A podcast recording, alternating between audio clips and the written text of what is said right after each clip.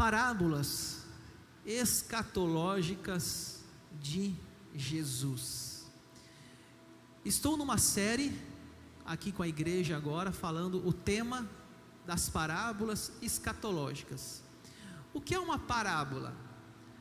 Uma parábola é um ensino de Jesus contado de uma forma lúdica, usando personagens, usando histórias, uma algo que ele talvez tirou da sua mente, algo talvez que ele criou, e ele de repente começa a contar uma história, uma parábola.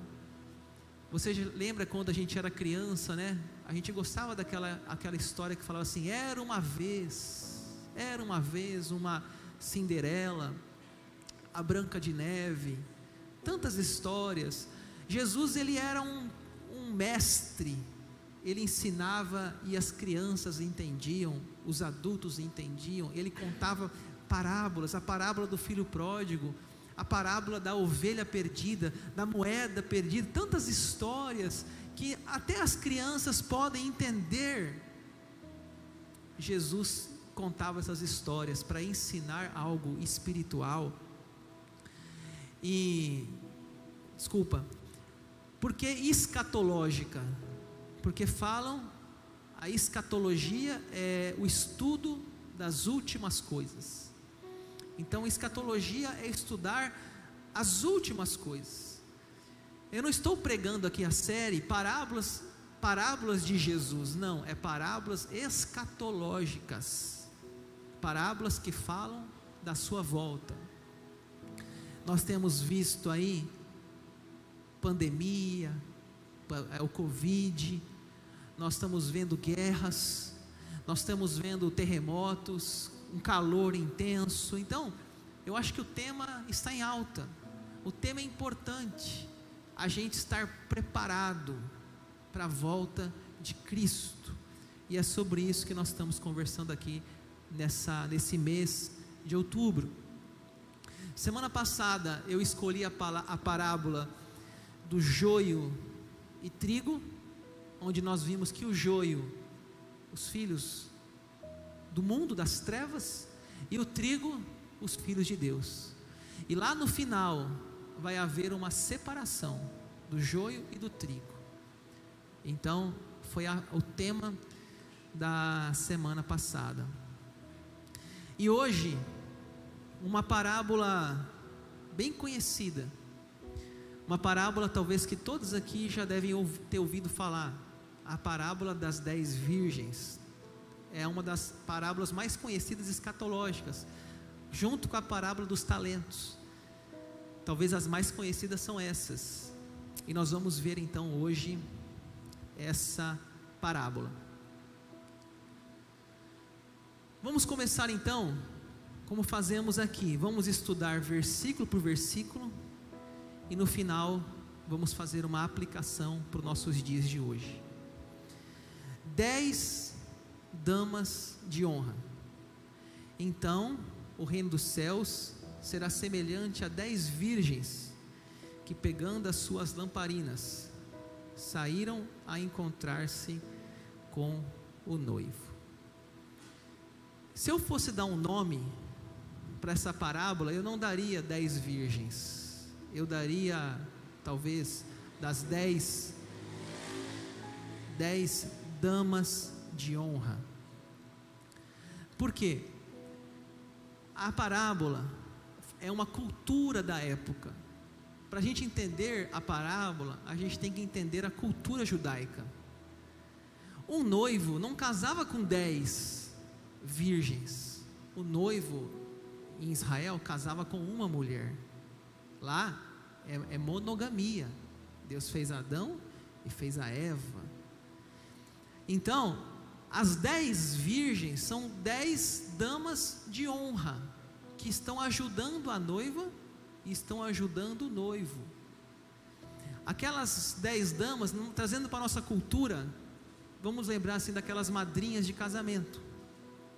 Vamos lembrar que tem aquele casamento, aquela moça vai casar, ela, ela convida dez amigas, dez mulheres.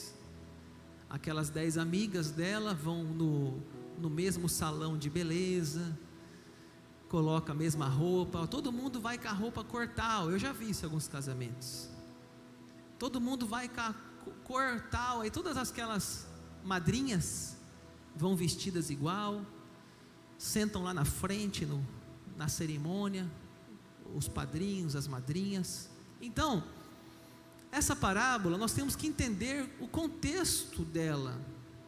O reino do céu será semelhante a dez virgens. Então são essas dez damas de honra. E elas eram, eram virgens. Por que elas virgens? Porque em Israel se casava cedo.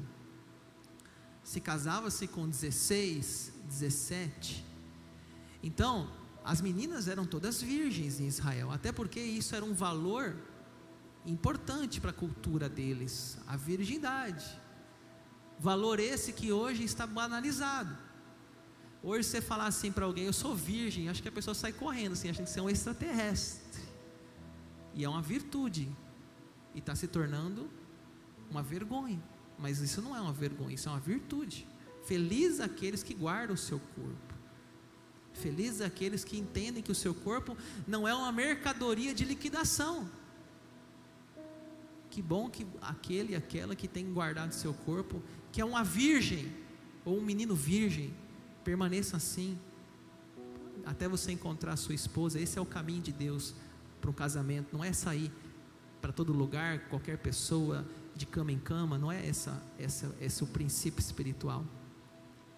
Então, a parábola das dez virgens são as dez amigas da noiva, e essas moças estavam ali fazendo aquela, ajudando aquela festa, aquela cerimônia de preparação. Cinco sábias e cinco tolas. Verso 2: Cinco delas eram imprudentes, e cinco prudentes. As imprudentes, ao pegar as suas lamparinas, não levaram óleo consigo. Mas as prudentes, além das lamparinas, levaram óleo nas vasilhas. Vocês já viram assim quando vai acabar o casamento? Na nossa cultura? Ah, eu já vi isso em alguns casamentos. Ah, o pessoal do, que trabalha lá com a recepção, como chama aquele pessoal lá? Os cerimonialistas. Eles entregam um, tipo um paviozinho para os padrinhos. Aí eu, até eu como pastor, às vezes eu entro na fila do, do paviozinho lá. Aí quando o noivo e a noiva estão tá saindo da, da cerimônia, eles acendem, aí fica todo mundo com aquela coisinha assim. E aí o noivo vai passando ali, embaixo daquela fila de, de iluminação. É bonito, a foto fica bonita. É. O duro é quando vai tentar acender, não acende, dá um rolo danado, aí apaga antes do noivo chegar. Tem que ter toda uma estratégia ali para dar certo. Porque se acender, o noivo enrolou lá na saída, já atrapalha toda a a, a iluminação dos, dos da, padrinhos e madrinhas ali na saída. Pensando nisso, como que funcionava na época? Não tinha a tecnologia que nós temos, era bem rudimentar, eram longas varas com trapos encharcados de óleo. Essa era a lamparina. Hoje é assim, ah, vamos iluminar, liga o celular aí, aí liga o celular, todo mundo liga o celular, ninguém usa mais, gente, lamparina. É, o celular ele ab abandonou várias coisas, né? O celular tem tudo, tem calculadora, tem lâmpada, é, luz, tem agenda, é, serve para tudo. Às vezes para ligar a gente quase não liga, que era o começo era para ligar, né, celular. Agora quase não liga, mas para fazer tudo na vida, até banco, agência bancária, tudo é no celular. Então, talvez hoje nossa cultura, acenda o celular aí e tal, todo mundo acende, beleza. É mais ou menos essa ideia, a ideia de iluminar algo, a ideia de festividade. Só que aquela vasilha de óleo, ela tinha que ser reposi ela tinha que ser é, é uma hã? abastecida. Então, porque acabava, é, o celular, imagina acabar a bateria do seu celular, tem que ser recarregado. Então, lá na cultura, eles levavam uma, um óleo extra. Talvez demorava 15 minutos, já apagava a lamparina, tinha que colocar mais. Por isso que fala, levavam óleo nas vasilhas. Como o noivo estava demorando, todas ficaram sonolentas e adormeceram. Mas à meia-noite ouviu-se um grito: Eis o noivo, sai ao encontro dele. Então todas aquelas virgens se levantaram e prepararam as suas lamparinas. O noivo estava demorando. Elas dormiram. Todas dormiram. Tá interessante esse detalhe na parábola. Não foi só quem dormiu, não foi só as tolas. As sábias dormiram também. Mas quando elas acordam, alguém diz: O noivo está chegando. Todas elas se levantaram e já foram preparar a sua lamparina, né? a iluminação.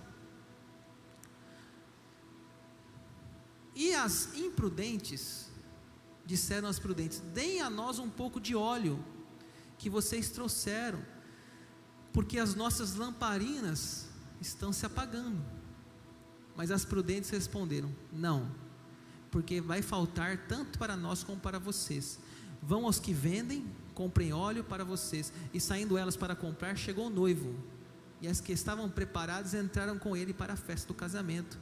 E fechou-se a porta. Então vamos entender: elas estavam dormindo. De repente elas acordam às 10, pegam as suas as suas lamparinas, mas aí as cinco tolas falam com as prudentes: dá-nos um pouco de óleo, porque é que nosso, nossa lamparina está apagando. As prudentes falam: não, se a gente dá, vai faltar para nós. Saiam e vão comprar. Saiam e vão comprar. E elas saem. Elas saem para tentar achar esse óleo. E quando elas voltam, o noivo já entrou. E o noivo fechou a porta. Elas ficaram por lá de fora. Elas não foram é, preventivas, elas não se prepararam, elas não pensaram que o noivo poderia demorar, elas não levaram azeite extra e elas tiveram que sair para comprar. Quando elas chegaram lá, mais tarde chegaram as virgens imprudentes, dizendo: Senhor, Senhor, abra a porta para nós. Mas o novo respondeu: Em verdade lhes digo que não as conheço. Claro, o que está falando aqui é de Jesus. Jesus é o noivo. Não os conheço. Por que não os conheço? Porque vocês estavam despreparadas.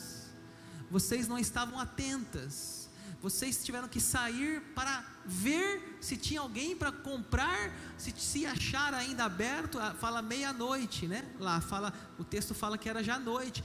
Talvez já estava fechado os lugares para comprar. Elas estavam atrasadas.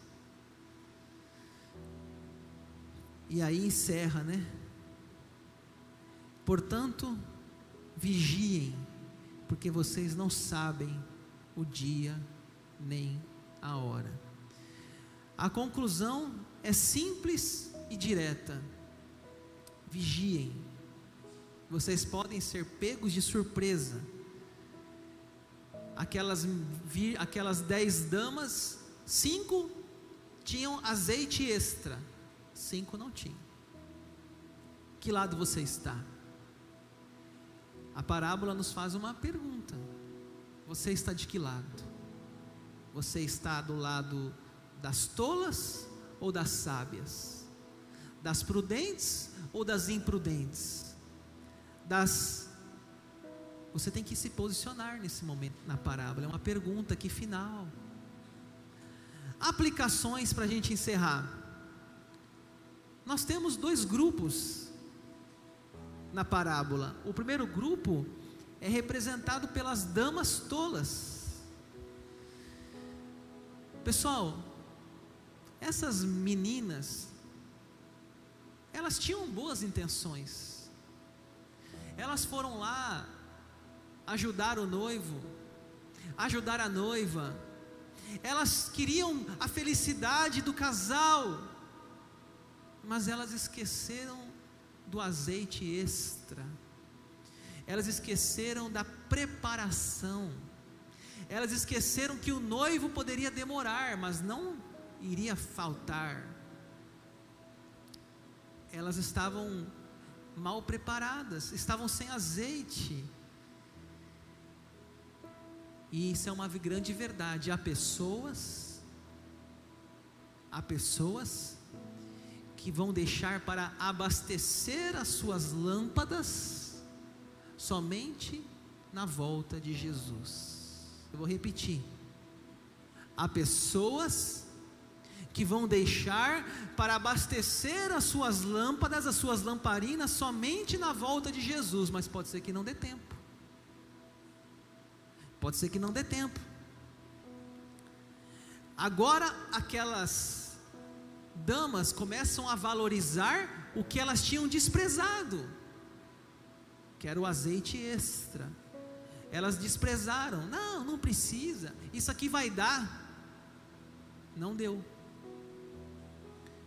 a porta foi fechada. Pessoal, aqueles que adiam o seu encontro com Cristo, não, pastor, porque é o seguinte, eu estou muito novo para ir para a igreja. Um dia eu vou. Um dia você vai me ver na igreja, mas hoje não dá tempo. Hoje eu acabei de completar 18 anos, pastor. Eu tenho que curtir minha vida. Pode ser que não dê tempo não dê tempo de voltar, pode ser tarde, você vai chegar atrasado, e a porta vai estar fechada. Gente, nós, eu fiz um velório ontem, um velório de uma pessoa que algum tempo atrás estava aqui entre nós, estava trabalhando na igreja, ativa. E ontem, naquele caixão, sem vida, não é a mesma pessoa que eu conheci. A vida é curta, a vida passa rápido. Não deixe para amanhã, não seja despreparado. Quando Noé construiu a arca, Diz a Bíblia que as pessoas zombavam de Noé. Noé está doido. Noé ficou louco. E de repente veio o dilúvio. E a porta da arca se fechou. E você sabe a história. Só entrou Noé, sua família e os animais. Assim será a volta de Cristo. A morte, a volta de Jesus, a porta é fechada não haverá repescagem, não haverá segunda chance. Se você voltar, se Jesus voltar e você estiver despreparado, não tem segunda chance. Se você morrer hoje, amanhã, não estiver preparado, não há segunda chance. Isso que a parábola está dizendo. Temos que estar preparados. Mas tem um grupo na parábola das damas prudentes. Elas sim, elas oravam, Maranata, ora vem, Senhor Jesus. Elas aguardavam o noivo, elas tinham o azeite de sobra, elas estavam preparadas, elas estavam prontas para o encontro com Cristo, para a sua morte, para a volta de Jesus. Olha essa frase aqui, ó. A segurança no futuro depende da diligência no presente. Eu vou repetir. A segurança no futuro depende da diligência do presente. Sabe o que significa o azeite? Aquela combustível de sobra. O azeite significa a oração, a fé, a vida com Deus, relacionamento com o Pai isso é um azeite. Isso não se empresta. Ah, empresta um pouquinho de fé. Eu não posso te emprestar. Me empresta um pouquinho de oração. Eu não posso. O pai não pode emprestar para o filho na volta de Jesus. O filho não pode emprestar ao seu pai, é cada um por si. Cada um vai prestar conta do seu próprio destino. Quando Jesus voltar, ah não, Senhor, espera um pouquinho, que eu vou ali comprar azeite, eu vou ali comprar oração, eu vou ali comprar conhecimento de Deus, eu vou ali comprar vida espiritual. Não, gente, isso não se compra. Isso não se empresta. Você tem que estar pronto, não vai dar tempo. Terceira, a volta de Jesus não tem hora marcada. A parábola diz muito claro isso. O noivo estava demorando.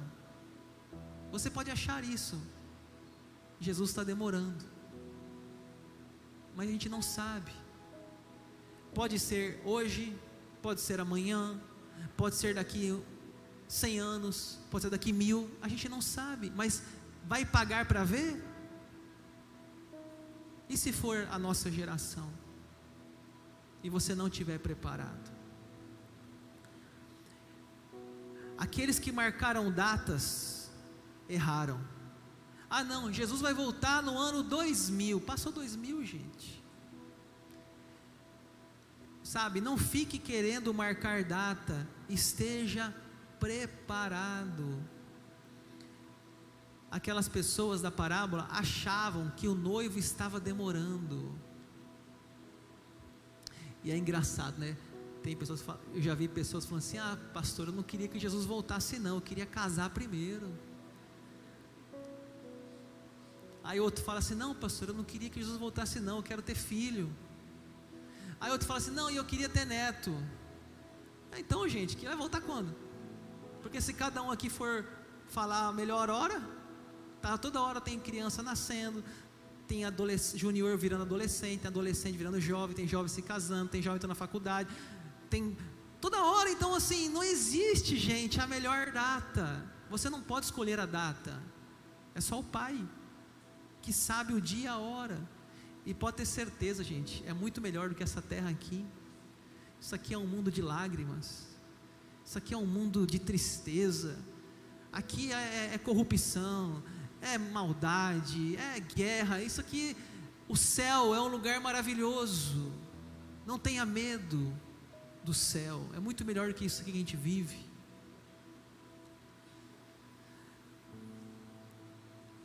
Espere a volta de Jesus, não tem hora marcada. Em último lugar, eu encerro.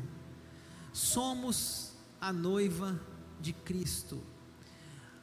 A figura do casamento é uma figura importante na Bíblia. Na Bíblia você vê essa figura de um casamento, o noivo, a noiva. No Antigo Testamento, Deus é o marido, Israel é a, é, é a mulher, a esposa. No Novo Testamento, Cristo é o noivo, a igreja é a noiva. Eu vou repetir. No Antigo Testamento, temos a figura de Deus como marido, aquele profeta conhecido, Oséias. Ele manda o profeta casar com uma prostituta, ela trai, ele fala: Está vendo o que está sentindo, Oséias? Assim meu povo me trai. Deus é o marido, o povo de Israel é a mulher, a esposa. Mas no Novo Testamento, a figura em destaque é Cristo é o noivo. E a igreja é a noiva. Em Apocalipse fala as bodas do cordeiro. O que, é boda? É um casamento. Jesus foi na boda de Canaã, um casamento. A bodas do cordeiro. Cordeiro é o nome de Jesus em Apocalipse. Nós estamos preparando para um casamento, gente, onde Cristo é o noivo e nós somos a noiva. Agora vamos imaginar. Essa igreja aqui já recebeu casamentos. Eu lembro de alguns deles, quando a noiva aponta lá na porta, algumas, algumas pessoas já fecharam aquela porta. Fizeram toda uma expectativa da noiva. O noivo aqui perto de mim, eu como pastor. E de repente começa aquela música assim. Pararará, pararará, tararará, tararará. Aí todo mundo fica em pé. Aí abre aquela porta aí a noiva está toda bonita, aí se o cara é chorão já desaba, né? fala, meu Deus, a mulher é minha vida. e aquela coisa, eu também me emociono e choro junto, e vai aquele chororô, e a noiva está ali, toda bonita, né? A melhor roupa, uma roupa, se não foi alugada, foi comprada, roupa muito cara, muito linda, roupa de noiva.